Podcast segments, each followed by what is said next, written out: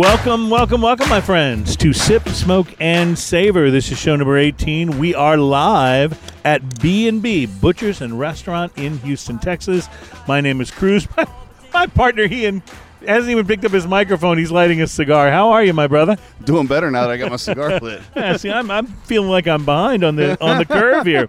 So uh, we are live at uh, the B and B. We call it the B and B, but it's actually B and B Butchers and Restaurant in Houston, Texas, uh, courtesy of our uh, good friend Jeremiah Butler, who we've had on the show Yeah, before. Yeah, he's a blast. and uh, he set us up so we could come out here on their uh, awesome. Um, what do you call this? Is it a balcony? Is it an outdoor veranda, terrace? balcony, Thank terrace. You. There it's we a go. terrace. Thank you, Bobby.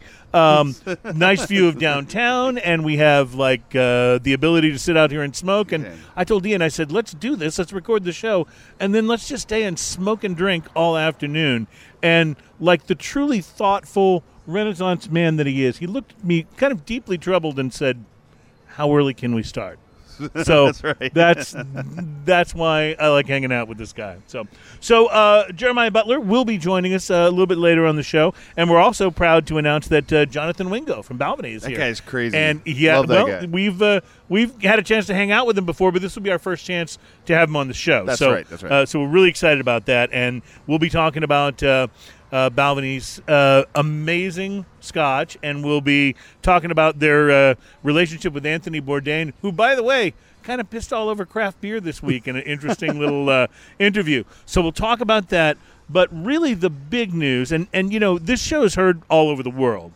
But we are we uh, Ian and I both live in Houston, Texas. This Right is here. where we're you know we're very you know kind of connected with the local brewing scene and the local you know smoking scene, the uh, local establishments like uh, here at the B and B, and so it is big news for us here in Houston and all over Texas.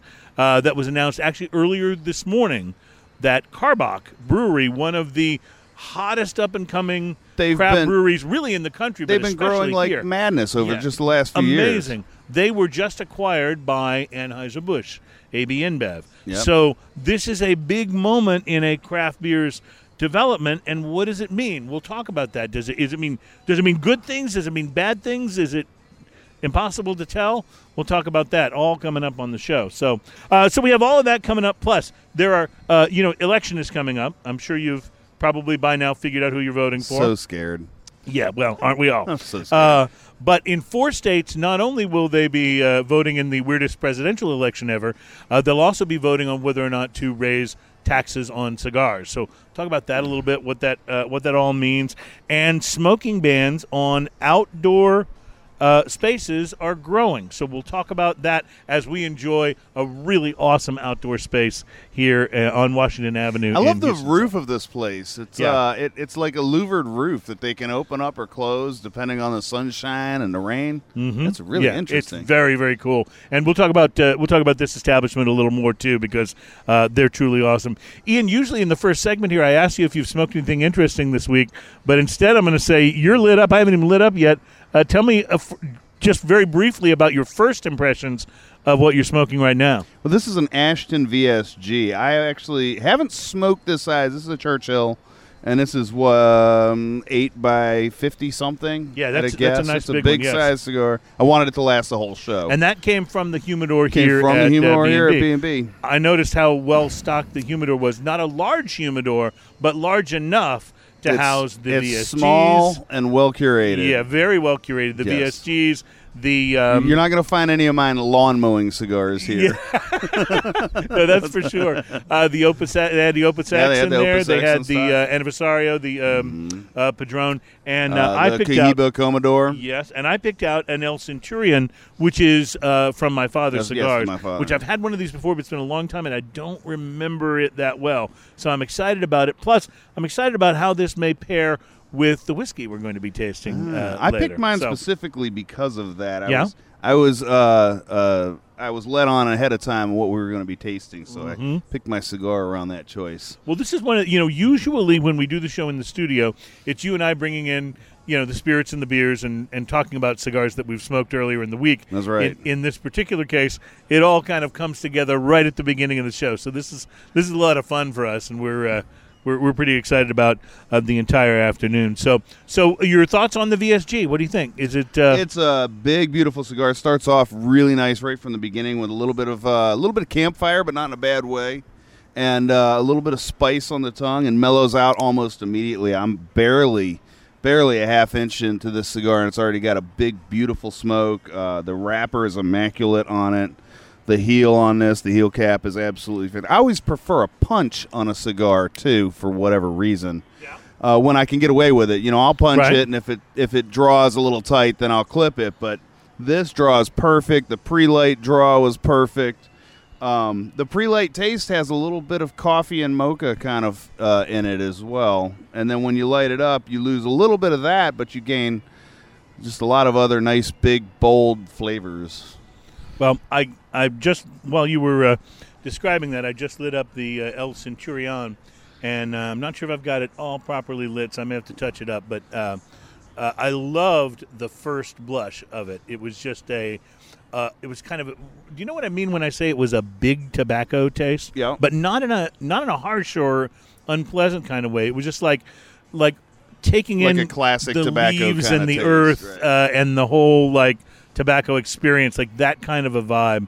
And um, it's uh, I'm I'm interested to see how this smokes as it as it warms up. But uh, so far, great first impressions. Well, I think I used the term earlier, campfire. I think that's kind of what I mean by that a little bit. You know, it's just Mm. Well, that see, now classic think- cigar kind of. Okay, so that's interesting that you explain that because when I think campfire, I think more of that sort of woodsy, uh, sort of mesquite. Like there are some new cigars See, out there that tell, have we can tell some you of live that. in Texas because Yeah. when you think of a campfire, you think of mesquite. Well, see, as as someone who enjoys uh, grilling uh, with like a real actual charcoal grill, as opposed to the, um, my wife is great with the gas grills, which is awesome because I just let her do it because I because I Right, right. I don't care about the gas grill, but if it's charcoal, if I get to build the fire, oh yeah. But yes, it's always about mesquite. I've I've done hickory plenty of times, and it's good, but it's never as good as the mesquite. And we're talking on fish, we're talking on steaks, chicken, sausage, the works. I'm a believer Now, in the mesquite. I will tell you, I have over mesquited before, and it turns Oh, yeah, it turns your food a little astringent. well, that's interesting. So so here's here's how I just really invented that word over over mesquited. over mesquited. Yes, uh, I believe we've coined a new one, and I think we're going to coin a, a new phrase before the show is over too. So All right. over mesquited and a new phrase, all in the all in show number eighteen.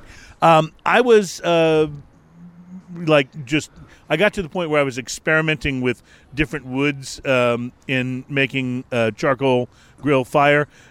You know, sort of like viewing myself as if I were like a cigar blender or a, a, a brewmaster or Right. something, combining the different. Well, I'll use the mesquite wood chunks, and then I'll take these apple wood chips, and uh, I tell you what, I have some good barbecues though. You get some nice blends, Yeah. right?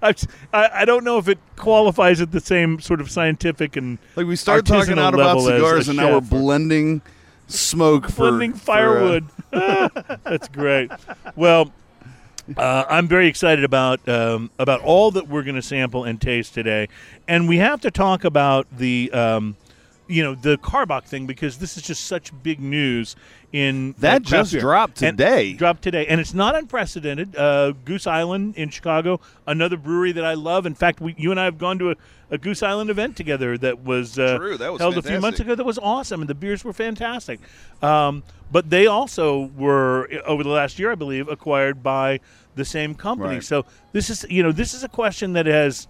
It's about more than just beer, but at its most important level, it's really about the beer. How's this going to affect the beer? What's going to be the, uh, you know, the end? What's the end game for a company like Karbach? Do they become, you know, just more of a generic type of thing? Do they retain their identity? There's there's so many questions to ask. So I'm really excited about having uh, Jonathan Wingo on the show today because I think he can provide some insight to us in terms of like medium-sized companies, large companies, uh, because of his experience with you know The industry experience with right. the industry, right? Even though it's spirits, I think there's going to be a lot of similarities. So- parallels, yeah. So looking forward to that. Also, while we're talking about um, being acquired, there's another big piece of, of Houston news, and that is, and you and I both have friends there. Serious Cigars has been acquired by Tabacalera I USA. read about that. Yeah, so this is a this is another, you know, oh my gosh, what happens to him type of question. Uh, Tabacalera owns, among other things, JR Cigar, the big Right, mail right. order, and the and you know JR also like Serious Cigars. You know, started out as a very independent thing, and they had you know stores here and stores there, and then got acquired, and now they're you know. The, the tone of JR Cigar has changed over the years. Yeah. Um, Yeah. I don't know how that will. I don't know if that'll impact in- Serious in the same way. It's turned into such a big online powerhouse too. Well, it really Like, did, If you're gonna yes. buy cigars, Yeah, it's it's a uh, i so it's it's a big question, and I think it's a bigger question than just a cigar question and a beer question because it's also about how business works in the economy in the United States and, and in, in the world. So, uh, looking forward to uh, chatting with Jonathan about that. We're going to do that in the next segment, uh, and I also am very excited about him bringing in some uh, some Balvenie uh, Scotch because he's, uh, I think, that's that's the original idea. We do this for the samples, right? Well, that's exactly right. We said that when the show began. like, there's a lot of different reasons to do this, but the number one reason, samples. Samples. Yes. So, uh, so we'll be we'll be doing that and uh, sampling some amazing Scotch and uh, giving you a report on how that uh, works with these cigars. Uh, coming up in the next segment, it is sip, smoke, and savor. Thank you for listening to show number 18. on the beach in Hawaii.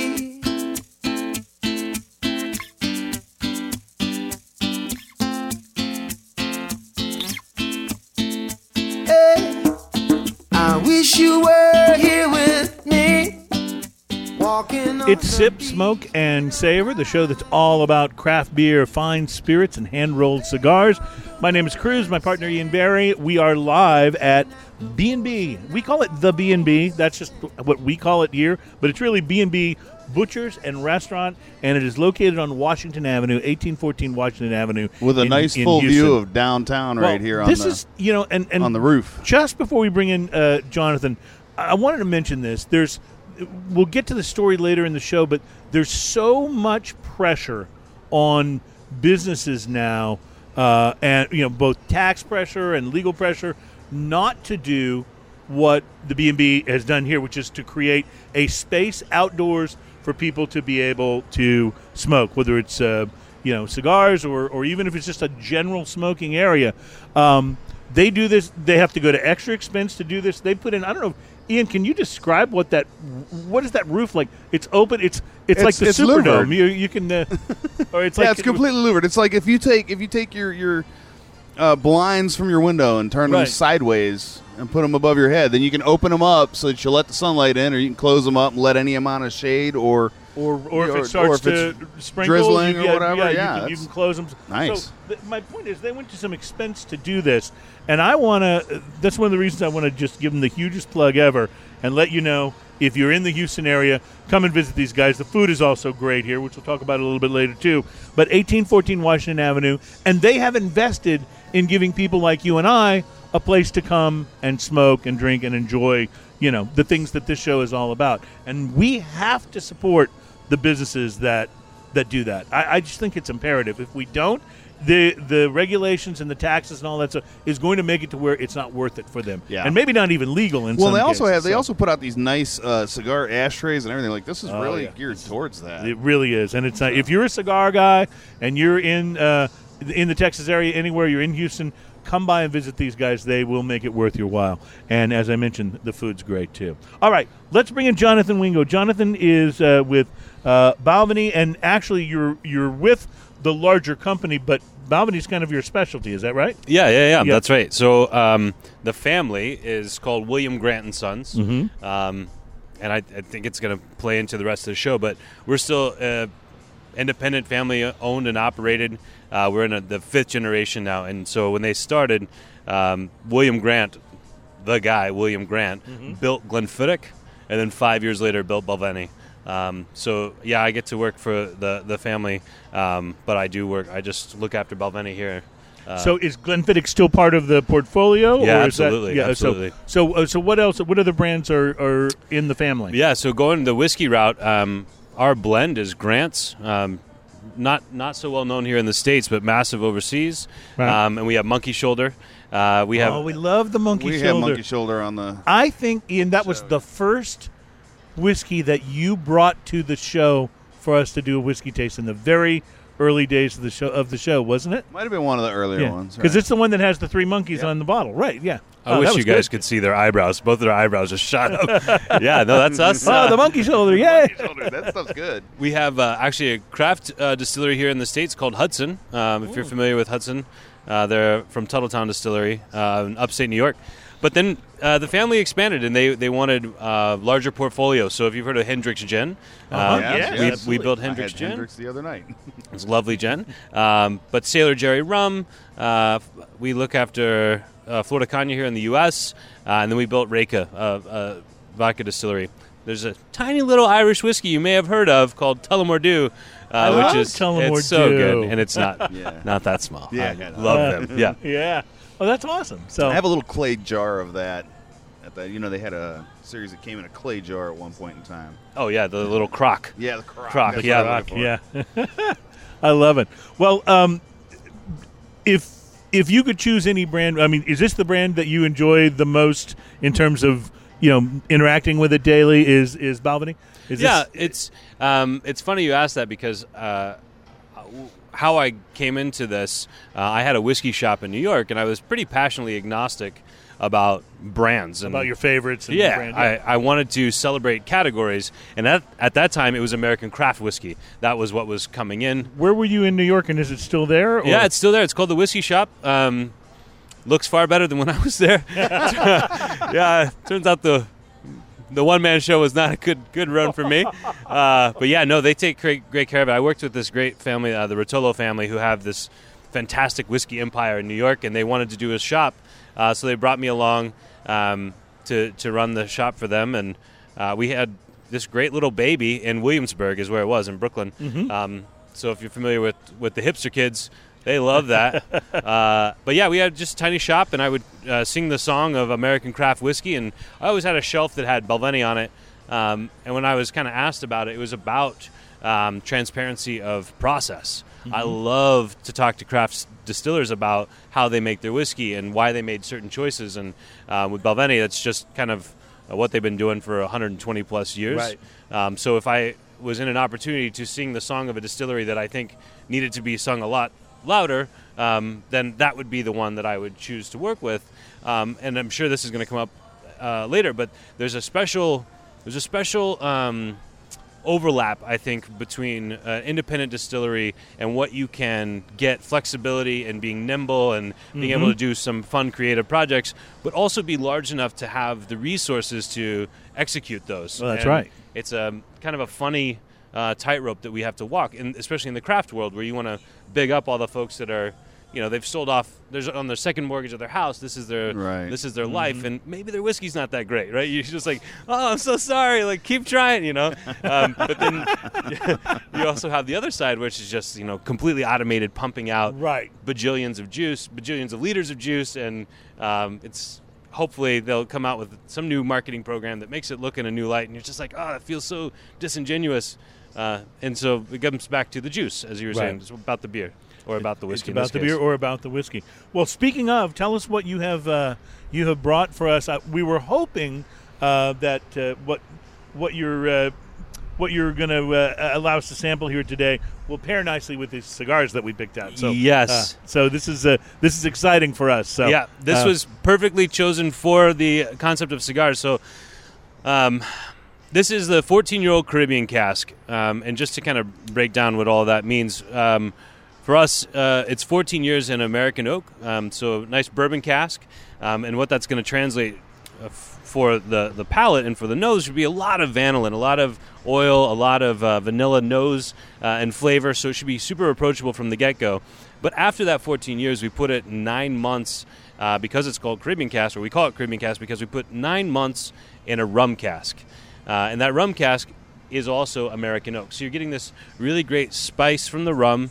Uh, it's, you can get it on the nose. It's kind of like a almost an overt sweetness, uh, but then it turns into just a little spice to the tip of your tongue and a lot of oil. And I think uh, uh, that's been uh, my most successful pairing for cigars. That's this is really interesting because um, Ian and I were both able to attend uh, one of the tasting nights that you did um, a month or two ago. Yeah, that was Uh, downtown. That was downtown, and um, got to taste this for the first time there, but there it was in the context of four different whiskeys, you know, from Yeah. your line. So I, I always, as much as I enjoy those, sometimes what I enjoy almost more is saying, okay, really like that.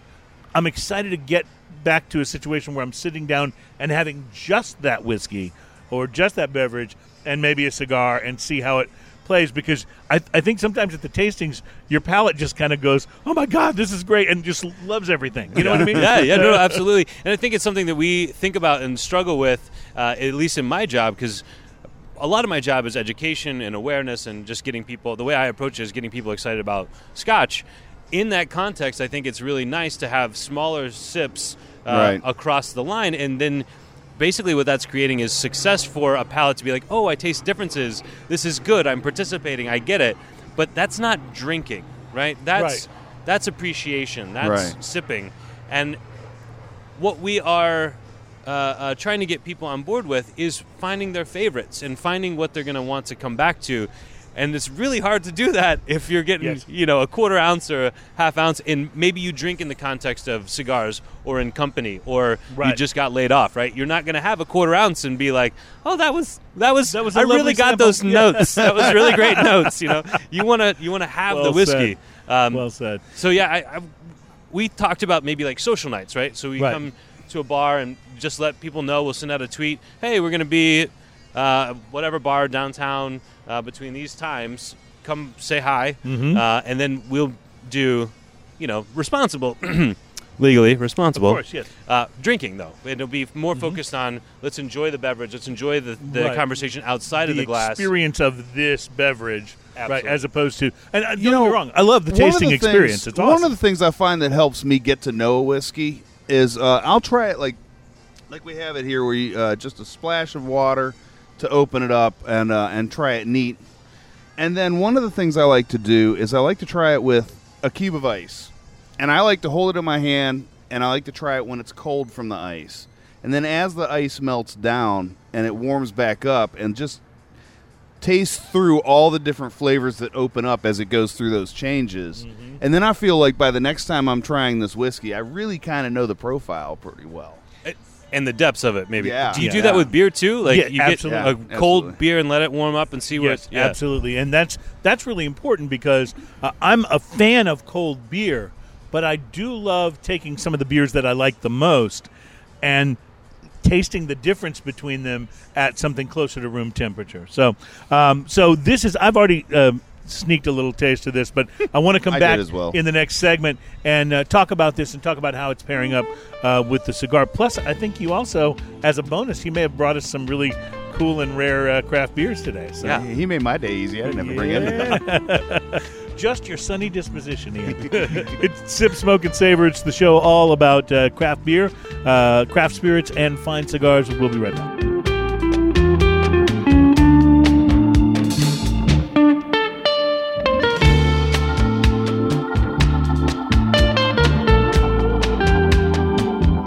You're listening to Sip, Smoke, and Savor, the show that's all about craft beer, fine spirits, and hand rolled cigars.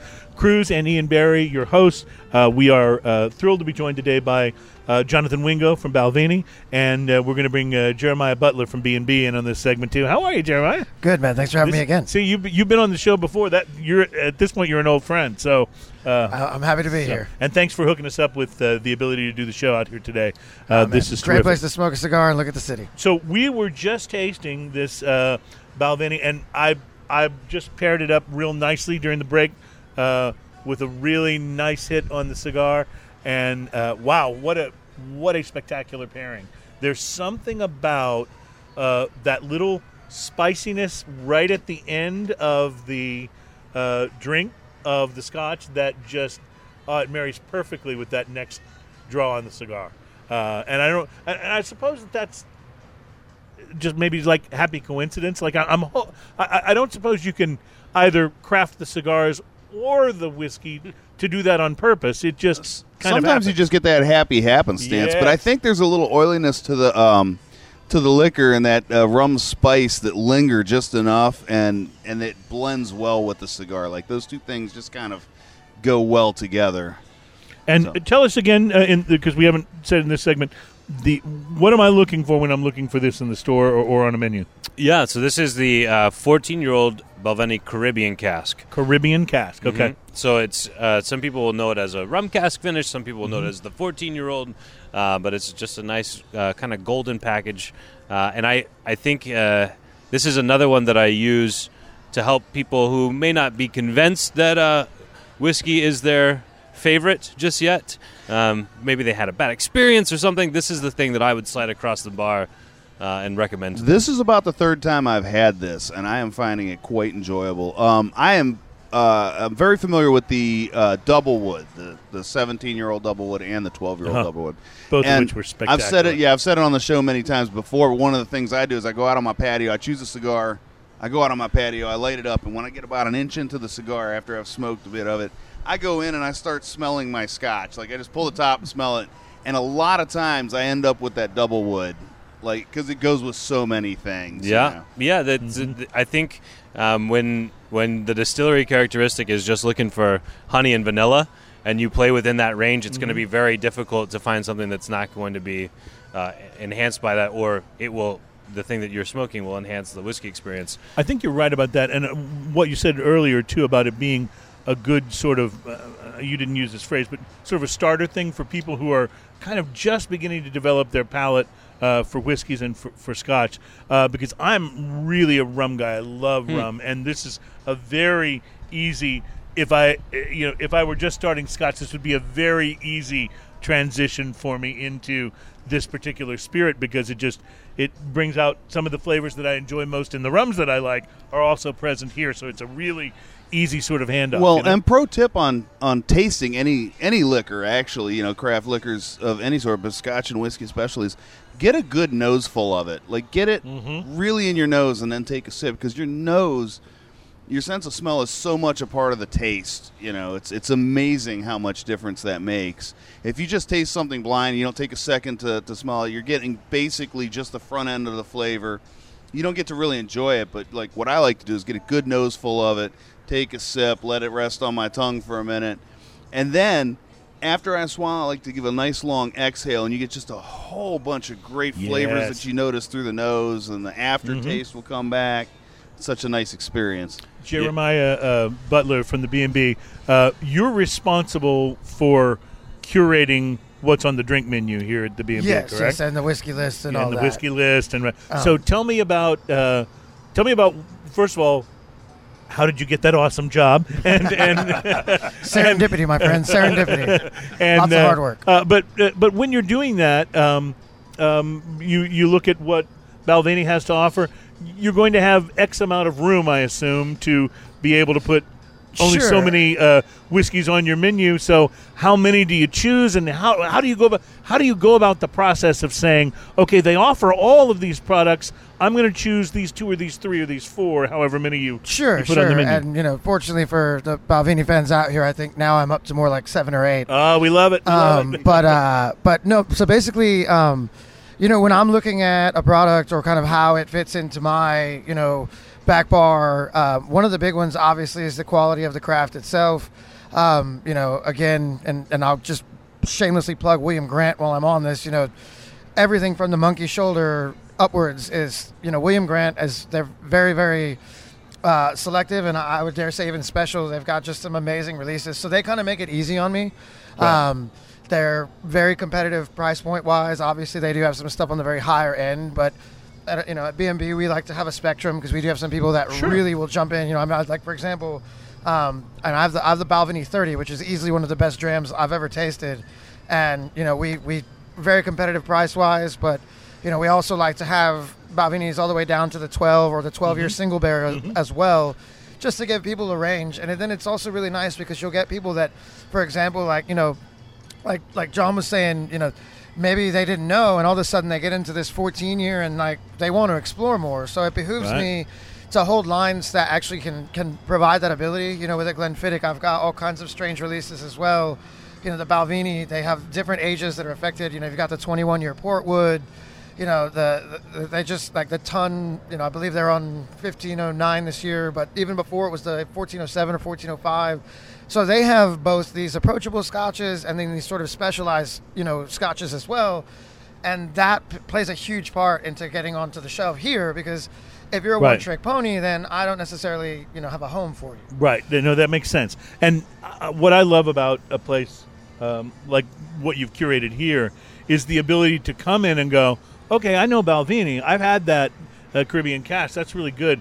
What is that one like? And without having to go and purchase a bottle of it to find that out, I can have a drink or two at your bar and decide whether I'm getting one of these to come home to my bar. You know Absolutely. what I mean? Absolutely. And It- that key is, you know, and something that, like, you know, again, I'll kind of piggyback on Jonathan with is, you know, uh, we, we very much pride ourselves on having an educated staff so that when you come in, it doesn't do me any good to have seven different Balvenie releases if my bar staff doesn't know how to explain to you when you ask. Right. So if I say, "Here's what I like," recommend me something, which is one of my favorite things to say 100%. to a bartender. and even to Uh, the extent of how we pair it with our humidor because we you Mm-hmm. know being being able to sell cigars here and look and say okay like for example you guys were talking about the 14 year and it's pairing with cigars i always steal from the wine world and say well where's rum come from well the caribbean well where do most cigars come from Right. well, the caribbean From Well, that area of the if world, If it grows yes. together it goes together and that's kind I of like a wine theory but a lot of people seem to forget like you you hit on smoking cigars with aged rums they go together naturally because So it's, good. it's such a it's such a cultural thing. Mm-hmm. So now you take a whiskey, which is naturally paired in most people's minds with a cigar, and you finish it in this beautiful Caribbean cask. I think it, it's already got a, a distinct advantage in pairing with a cigar. Well, when you've got the vanilla notes, especially, and they're nice and prominent in the whiskey, as I think you were saying earlier, Jonathan, that's that's something that's almost certain to pair well with the cigar. Yeah, sure. Yeah. Uh, I think that it helps when something works really well. I think that there's a there's maybe something that kind of goes without saying, but um, when we talk about something, uh, the whiskey's great. Don't get me wrong, the whiskey's great, but part of why I have the job that I do, or why I decided to work with this distillery, um, is for the same passion that Jeremiah has, and that you, when you're telling a story, it's really important that it's true Right. right? Uh, and it's sincere, but also that it's something that isn't just story. That there's a reason why um, staff can be well trained and that can be recommended, and you can put yourself in good hands. And uh, I think that we often overlook that, especially my folks. We're, we part of my remit is to go out and train a lot of folks. I can't put in passion, right? You you can't train Right. that. I, but if it's there, if it's if it's a hunger, and I think it makes sense in a lot of places when you're going to come here, you're going to ask a lot of recommendations. Sure. If you care a lot about your meat, or if you care a lot about your cigar, why would you not also care about the the wine that you're choosing or the whiskey that you're choosing? And um, so I think that there's for me, it's it's always a pleasure to come to a place where there's a focus on education. Um, to where, yeah, our whiskey is appreciated for not only the, the juice, but the reason why there's eight there is because they believe in kind of how we're making our whiskey. Jeremiah, what did I hear you say before the show started? Something about you. Oh, you, you uh, sell stories. Yeah, when you're selling good, nice, nice whiskey, especially you know some of these are, we'll call them not value priced. They are they, they are somewhat So on the higher- diplomatic. I love it. on the on the higher end of your whiskey scale. But the thing is, is you know, and when I talk about selling a story, for example, you know, and Jonathan and I have talked uh, somewhat at length as well as with John Franco, is a place like Balvenie. It's about the craft. You know, if I can sit there and tell someone that the distillery has an, an actual cooper, like a barrel maker, on site, they have a, a copper smith that tends to their stills on site. I mean, that's that's a level of care that doesn't necessarily go into every dram that you drink or see. Mm-hmm, so mm-hmm. when you know that you have you know a, a- a distillery that's that's putting that kind of care into their craft and then on top of that has a broad range of product i mean again it, it's almost like they, they've given themselves a distinct advantage in a place like here where i have the clientele for all ends of their spectrum Right. whether you want to smoke or don't you know it's it's that's it's easy but it's about teaching your staff to know those things to know what makes balvenie special and why is it different from say you know another scotch you know i won't even i'm not even going to plug anybody else but you know when, when you have someone that can sit there and say you know again like i i'm very cheesy with my catchphrases but you know like Balvenie is like of the Balvenie, by the Balvenie, for the people i mean it's everything is there on site which is a very very old old Old school way of doing know? it. Yes, And absolutely. I just I have a deep appreciation for that, especially when it comes to things that have such a tradition, like Scotch making. You know, there's there's and you know with with Jonathan having that, you know, his whiskey shop in Williamsburg where the focus was on sort of this new movement of American craft, and that's awesome. And there's a lot of modern mm-hmm. techniques and a, a lot of modern styles coming out. But to know that you just have this sort of vintage, classic, you know, style of whiskey making and production, it's just amazing. It's awesome. And when we come back in the next segment, uh, I'd like both of you guys to speak uh, to your thoughts on uh, Karbach, the Houston uh, brewery being uh, purchased by Anheuser-Busch and what that might mean. It's Sip, Smoke, and Savor. Oh, and we're also going to taste some amazing beer, or what I have a feeling is going to be amazing beer. Uh, coming up, it's Sip, Smoke, and Savor.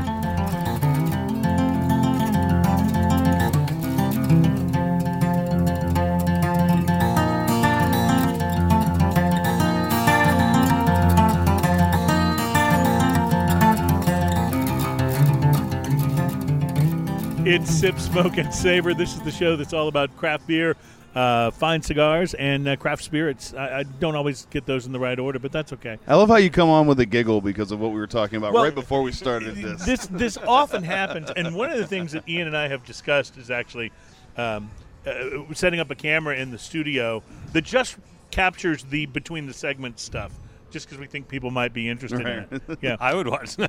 yeah, sometimes the facial expressions. or like you know when when Ian like takes a break in between segments and you know goes to the boys' room or something, and I can look in the camera and speak honestly without him in can the do- room. Yeah, you can do the you know? camera confession. Yeah, right. Kind of like on the reality shows, you know, where they get in the room and just uh, go, I don't know what he's talking about. Uh, he always says, turn up the guitar in my mix. I don't know what that means. Uh, so, um, guys, I want to talk. Well, I have both of you here because it's awesome to have the kind of, you know, uh, understanding that you guys have of, you know, what's going on in the spirits and, and beer industry. And, um, craft beer obviously has gone through an explosion in the last five, six, seven years. Maybe the, uh, maybe the last ten is more accurate. Um, but one of the real success stories in Texas has been the Karbach Brewery on Karbach Street in Houston, and I remember being at the uh, beer uh, event in Galveston a couple of years ago. Yeah, when they were brand new. And when they were brand new, walking up to, I'd never seen them in a bar, never heard the name other than knowing the street.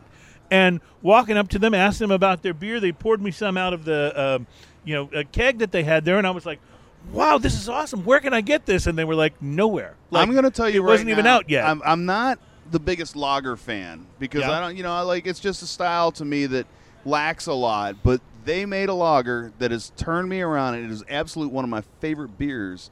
Is their sympathy, for the Sympathy for the lager? It's That's a amazing. great it's such beer. a good beer, and That's like great beer. you know, and, and it's all in a can. So if you're floating down the river or anything you're doing Mm-hmm. around here where you're near water, you can always bring a can. So these guys have rocketed to success, and their latest chapter in their uh, in their story is was announced this morning. I got up, you know, I slept in late this morning because I knew we were doing the show, and I knew that Ian and I would probably be up late smoking and drinking. So I slept in this morning, woke up, looked at my phone. It was blowing up with people from all over saying, "Did you hear about Karbach? Did you hear about Karbach?" And the news is that they've been purchased by Anheuser Busch, which, by the way, already owns Goose Island, and uh, they already own um, uh, what is the one out of New Hampshire, Red Hook. They already own Red Hook, and they already own several They've- other They've been snatching up craft yeah, breweries. very for quite a respectable craft breweries. I, I said this before. I love Goose Island. I think they make great beer. Um, so Karbach, what what does this mean? I will I will add. And Bobby, our producer, sent me this story. Uh, it was a notation on Facebook from the Haymarket, which is a uh, uh, I'm sorry, Haymerchant, Hay, yeah. Haymerchant, Thank you. Which is a a, a very well respected Houston uh, sort of craft beer bar destination. beer haven for sure. They are they are currently uh, you know doing bargain basement prices, selling off all the Karbach that they have because they're getting rid of it and won't carry it anymore. Um, is is that, That- that- overreaction, guys, or are they Uh, being true to the whole spirit of what craft beer is about? Oh, that's. Well, I like the framing of and starting that because I was very curious. Uh, Jeremiah, as a buyer, is very passionate about um, provenance and where things come from, and so I was gonna. I was uh, really curious to see uh, like how he perceives that as a buyer. Um, overreaction. Um, you know, uh, there's a lot of beer out there, and if your uh, if your promise to your consumer is that you're going to have independent beer, uh, then you need to question Whether when- that's independent or right not. when it when it leaves from that. That said, Um, I, I love that you mentioned Goose Island.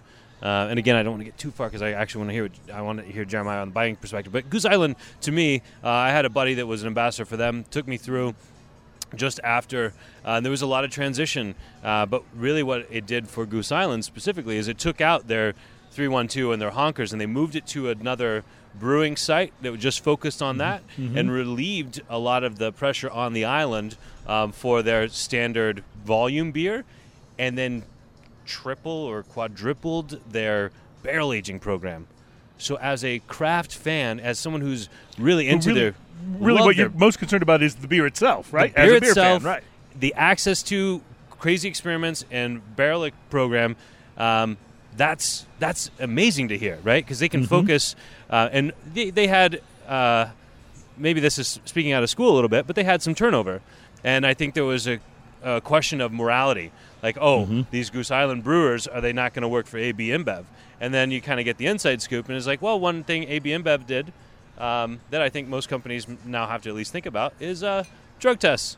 Uh, Uh, so Yeah, that's a good sometimes it's not a, a moral thing of leaving. It's like, hey, I have my lifestyle, and maybe it's not exactly where current laws are, and they move to another uh, situation. But I think in the Goose Island case, you basically get to double down on investment on things that maybe as a beer fan you would really want. But I don't know how that answers. Yeah, and I, and I guess that's to me the biggest question is what I would be most concerned about personally is just how's this going to affect the beer? Like, does this mean they'll have more resources to try more crazy new styles and come across something really really awesome than they might have if this hadn't happened? Or does it mean that it's going to start becoming mass produced in a way that maybe the quality won't maintain over time the same way as, as what we've come to Well, expect? that's, that's kind of like I guess for me, I live at the weird crossroads as as the guy buying the beer to sell. Is on one hand, I'm excited for that part, but for me, it's I- I can't say whether it's an overreaction or, or an underreaction for them, because for me personally, like the one side, I guess that for Karbach that makes it exceptional for me is I don't carry a very huge beer portfolio as the restaurant that we're in. But what I do know is I have a lot of international diners, and they'll say, "Well, give me something local." Right. Then when And- and, and I do that when I go anywhere else. I'm like, let me easy taste something I can't get at home, or at least Yeah, don't got- know to got, get got at home. Hopadillo right on one of my taps. Right. You know, is ready to go. Um, so for me, like, and and to go along with the sort of provenance part, is you know taking a beer that was a stanchion of sort of being like the big local, you know, you basically had two powerhouses in St. Arnold and Karbach. And Mm-hmm. that was kind of like the one-two punch. Everything else was just sort of, you know, The- you make what the you other make, sure, right. we, you know, you get the little little niche beers. You know, like we talked about the last episode, the Eighth Wonder, Eighth uh, Wonder. Rocket Fuel. That's You know, you got certain beers fantastic. that- yes. So for me, it has kind of yet to be seen because I won't really know how it affects me as a seller unless I see like my demand for the Karbach products I have drop because of it. Right. But I don't necessarily think here, um, from my particular seller end of it, Right. you know, I like at Hamer's, you have people going there, you know, ex- specifically for these independent, small, you know, mom and pop, which some of them are maybe bigger now, but you know, Karbach. Sure. uh, to me, like uh, in some ways, like I, and I had had a conversation with one of my industry buddies about this, where I felt like this was somewhat inevitable, that Karbach had just been sort of getting so big and so big that InBev, you know, essentially just ate them to sort of stop their competition. Because now they can now make craft beer that's marketed to the local Houston market. But that, that's So absolutely in some right. ways, it's kind of smart on their part, you know. Yeah, I there's no there's no uh, news that that craft beer is stealing share, right? That's uh, we we see that. What I think is very interesting, though, that affects beer differently than spirits, spirits, yeah. um, is that there's a locality to beer that is beneficial, freshness, Mm-hmm. um, local ingredients, seasonality. Um, that really, really matters. For Local pride too. Yes. Local pride, sure, pride. sure, Um, Absolutely. and in in spirits, uh, we're fortunate that uh, our stuff that goes in the bottle it's safe. We can ship it all over the world, much less you know across a few state lines. So it's a pretty interesting play uh, on a bigger company to offer something where where local is going to be tapped into not only for freshness and for uh, availability, um, but to, if you have something in the Chicagoland area, if you have something in New Hampshire, if you have Right. something in Texas, then it's kind of sm- it, it's smart in a way that you don't have to make bajillions of cans of beer. Right. You just it doesn't have to become Bud Light. uh, No. in terms of how much of it you make and distribute all over the country. And again, for me, the part one of the parts that remains yet to be seen is is uh, is is AB InBev going to allow Karbach to keep being Karbach? Right. At which case, a awesome, we get Karbach in a much bigger scale and a much bigger market. Which, by the way, everyone says in all the news Well- reports today is going to be the case. Sure. But as we know, that isn't always the case Absolutely. in these well, kind and of you know, we kind of talked so. about this uh, off air at one of the breaks, where it's also, you know, it's about how's that parent company going to let them be themselves. For example, Mm-hmm. you know, I'll, I'll go back to the William Grant because we talked about that earlier. Is you know, William Grant has a great line of lots of different products that aren't necessarily all just the upper echelon of whiskey.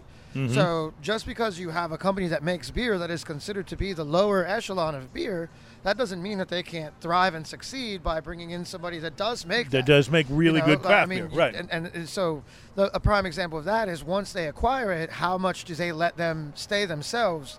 You know, of a company like a like a Diageo picks up a Glenmorangie or another another spirit, for example, on the spirit end, it's are they letting those distillers and craftsmen stay that, Right. or are they now doing it in these big, you know, steel tons and they're losing Right. character and they're you know And I'll mention this too as we uh, wrap up this segment. Um, I have a friend who uh, is with a um, up, an up and coming tequila company, and I don't want to say which one because of what I'm going to tell you about it. They are at a real crossroads right now because they've manufactured their product. It's been proven to be a great product, and people like it. They've expanded it as far as they can across the United States, and right now they're at this money point that if they don't find some fairly big investment it may not be able to continue to even grow. So something like this for them, and they're not in this place right now, but something like this for them could be a godsend about keeping the brand alive. So we got to wrap this segment. We didn't get to do our beer tasting, so when we come back, I want to taste this great sour that uh, that Jonathan has brought because I'm really excited about it. It's Sip, Smoke, and Savor. Tell me about your games. I will be everything that you needed, and just one little friend. Come on, let me cook for you, baby. Come on. Just relax,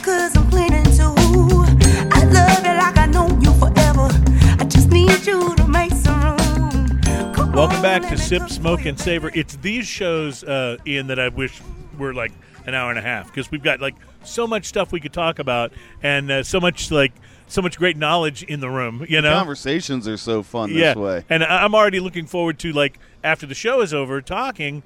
And I'm realizing oh, we won't be able to share that with everybody. So, Right. uh, so you know, maybe we should do extra long uh, episodes uh, occasionally. We'll have to think about that.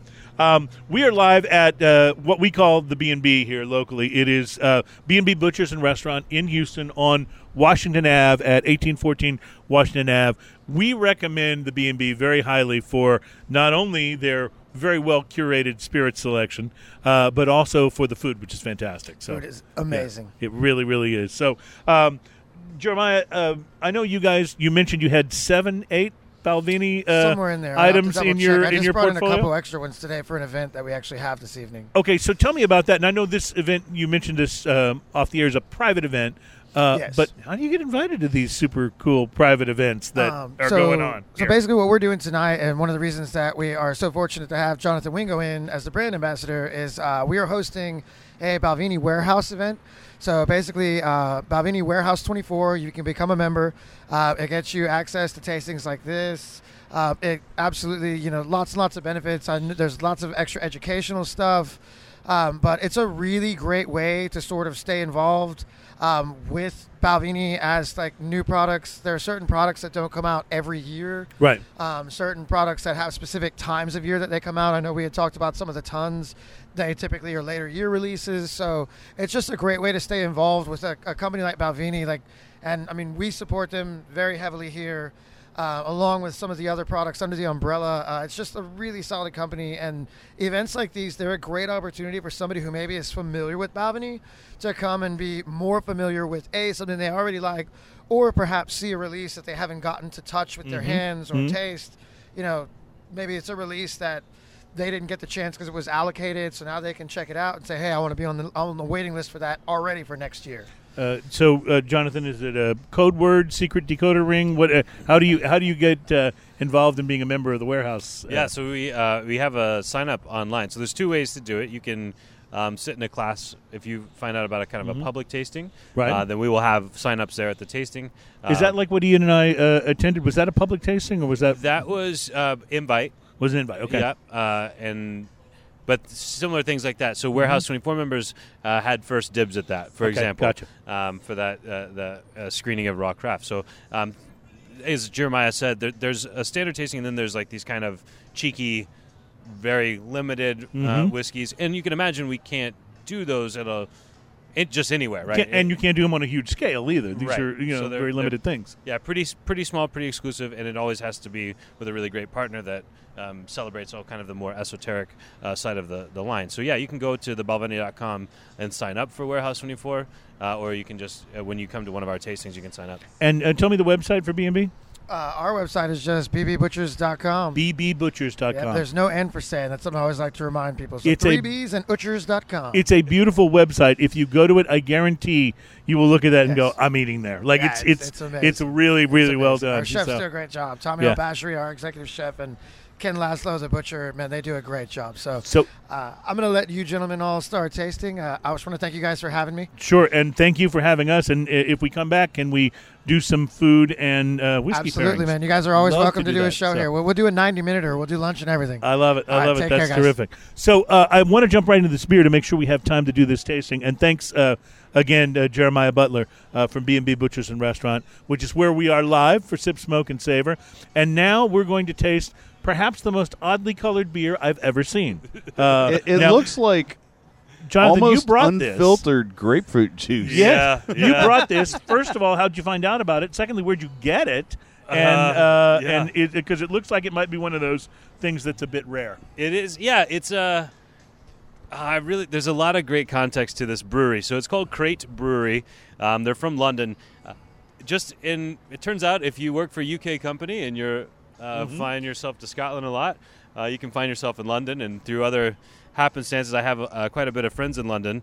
Uh, so I try to make it out there a couple times a year just to hang out. And there's this. In the east part of London, it's very, very hip, right? It's where the, where the art is, where the where the hip kids go. And in Hackney Wick, there's this great canal access. So if you can imagine like a very dreary day in London, um, just kind of head down. Everybody's got their their- jackets yeah. on. For some reason, every single time I've gone to this this brewery that's like literally it's a pizza.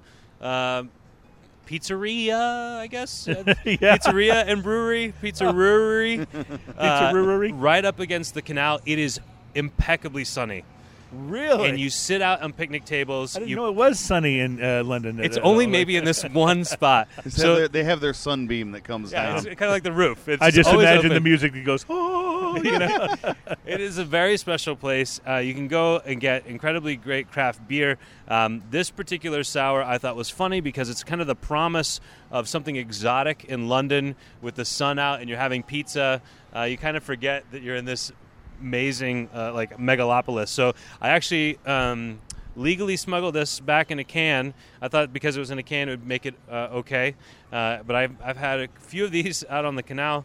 Uh, having some pizza, and I just thought it'd be a really fun thing to share. I got to tell you, I just took a sip. That's fantastic. I- like I haven't tried what, mine it's yet. A, I it's a flavor explosion. Ian. I haven't tried mine yet, but I have to tell you, it confuses me. It looks like grapefruit juice with a little yeah. bit of sparkle to it, and it smells a bit like mango. Yeah. Yes. Yep. Like, It does. really does smell like mango. And Although then- it's hibiscus and what did it say? It's uh, uh, hibiscus Passion fruit. passion fruit. Well, I was going to say you'll get the passion fruit when you taste it, uh, but it's very and it is a sour, but it's not overwhelmingly sour. Nope. it's sour, I- but it's really just more a little tart than sour. Right, Yeah. and you and I have talked about this with sours before, Ian. The, those are the ones we have a tendency to prefer. Right. Is the ones that are almost more tart than they are sour. Okay, Well, that, that doesn't stop me from drinking a good Petrus once in a while. That's really sour, but Yeah. this is really delightful. It's nice, light. It's a little warm out here, so it hits the palate nice. And the beer itself is not all that cold at the moment. It tastes great. Yeah, So- it's really it's also three and a half percent, which is Very it's- sessionable. Yeah. Yeah, very very, much so. Uh, I could, uh, you know, I wouldn't have thought this seeing it be poured into the uh, glass,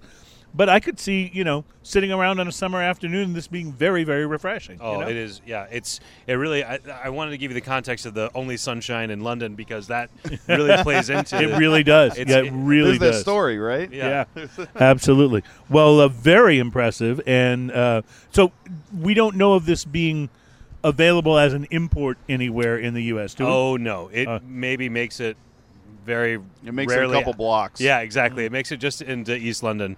Uh, it's a small concern. I mean, it's fun that they have these these canneries. I mean, you can tell by the the label on here. I guess to describe it, it's a it's a very like a naked aluminum can, and the label on it uh, is uh, Almost like like, a, it was hand lettered. It has, it has the name of the brewers on it. Yep, it's got a It has all the other pertinent information. I have to tell you, it's, it's so uncluttered compared Yes. to like what we get here Yeah. because you have to have all the warnings and everything else. Right, that's right. So a picture of this is on our uh, Facebook page of this and the other beer that we're about to try, and I encourage you to go and look at it because I, I don't want to tease our l- listeners with something they can't get, but this is something that if you are in the UK, you need to seek this out and find it and enjoy it. yeah, uh, and just have a pizza. as yeah as an experiential convince people to go to very far east london and hide this thing is hidden away in a in a warehouse district on the canal it's it's a great little find i should say Love it, absolutely. If love I go it. to London, I'm going to time it when you're there because I bet that'd be a good time. I want to make sure Never we uh, give time. ourselves time to taste this other one. So tell us about the uh, New Glarus Brewing Company Wisconsin Belgian Red. So I think this uh, really uh, fits well with the rest of the conversation. There's uh, certain craft and independent uh, breweries that uh, have gotten to a, a size uh, that is large. I mean, it's frankly it's large. They make a lot of beer and they service their region very well. Um, but a lot of people don't get to taste New Glarus outside of that kind of Midwest area. Right, right. Um, so my favorite, uh, New Glarus is very good at making clean beers, in my opinion. They make very, very clean beers, um, which for my uh, uh, beer-loving fans, that's a, an impressive thing to do. Uh, I typically lean towards their seasonal uh, beers. So their raspberry tart, for example, I think is phenomenal. And what we're having here is their Wisconsin Red. Um, it's a world champion, so it's a Wisconsin ale brewed with cherries. Wow. Okay. And I'm always a little suspect when I see ale brewed, uh, brewed with fruit. Yes, just me because too. a lot of times it tends to be really sweet. Right. Um, and but that's been proven us wrong over the last few episodes when we've had some We've of talked these about too. that, yes, and and you know we did uh, our last episode was a Halloween episode, and we did you know pumpkin ales like galore, Right, Uh, and right. we were amazed at how many of them were. I think they're evolving. I think Yes. that's what's happening. Is instead of just tossing a bunch of pumpkin and sweet in there, same thing with a lot of the newer ones. This smells amazing. It has a very dark, sort of an unfiltered, uh, very kind of a deep amber, almost brown Yep. uh, Yeah. yeah. look to it, and uh, you're right. Yeah, it you- smells great. Ian, you're about to take that first sip. What do you think? hmm Oh wow! It's very cherry. It almost tastes almost like a lambic almost. Um, yeah. It's it's uh it's sweet. It's big and sweet. It's got a dryness on the tail end of the flavor and a little bit of tartness. Too. I was just about to say it has that little bit of tartness, which I'm a big fan of cherry pie. That's Right. my, one of my favorite desserts in the world. Is a really good cherry pie with a scoop of vanilla bean ice cream on top. well, nice. You know, And- cherries just aren't that sweet in the first. No, place. they're Yeah, not. And this right. has some of that on the finish, especially has Right. that tartness that a great bite of cherry pie has. I know that doesn't necessarily sound like something you would want in a beer, but I like it. I yeah, like no, it a lot. I, I think the I think there's ways to um, not do this well, but if your base beer is, I mean, you're already with Belgian yeast, you're getting that you're going to get a sweet kind of like candy coating nose, and I think the the the sweetness that we're getting is the malt and the the Right. the yeast. So I think it's a fun little. What's really interesting is my first sip of this, I got so much sweet right up front And it the almost second took me sip, not back. so much, yes. But the second and third sip of this actually develop, and you get to know the flavor a little better, and it, it becomes better even. Look for the picture of this on our Facebook page, facebook.com slash sip, smoke, and savor. Uh, Jonathan Wingo from Balvenie, uh, we are out of time, and I wish we uh, had more because we're we're just loving uh, everything we're tasting here. This has been really a great amazing. I would- episode. I would wear it like cologne. Ian, on the next show, I want to come back to a little bit of what we uh, thought of the pairing of this whiskey and these cigars because we didn't get to spend as much time on that as I would like. So we'll talk about that on next I week's have show. notes on that, yeah. Yeah, awesome. So, Jonathan, thank you again, and we hope you'll come back on the show. This was a great deal of fun. no, absolutely. And, um, I'll we be are part of that large format show. and give me yeah, I love it. The one with the steak, right? That's what we're talking about. Uh, give me the uh, website address one, one more time. Yeah, we're at thebalvenie.com. thebalvenie.com. All right. Thank you guys for listening. We have loved doing this show. Thanks to the B&B and to uh, Jonathan Wingo. It's Cruz and Ian saying cheers Hit us up on Facebook. for Sip, Smoke, and Savor. Cashing in the Bill of Rights. Cuban army surplus or refusing of the lights. This is Radio Clash on Pirate Satellite. Yeah! This is Radio Brave. Keep listening. It gets even better. Now let's do it up. Ra- Ra- Radio Brave.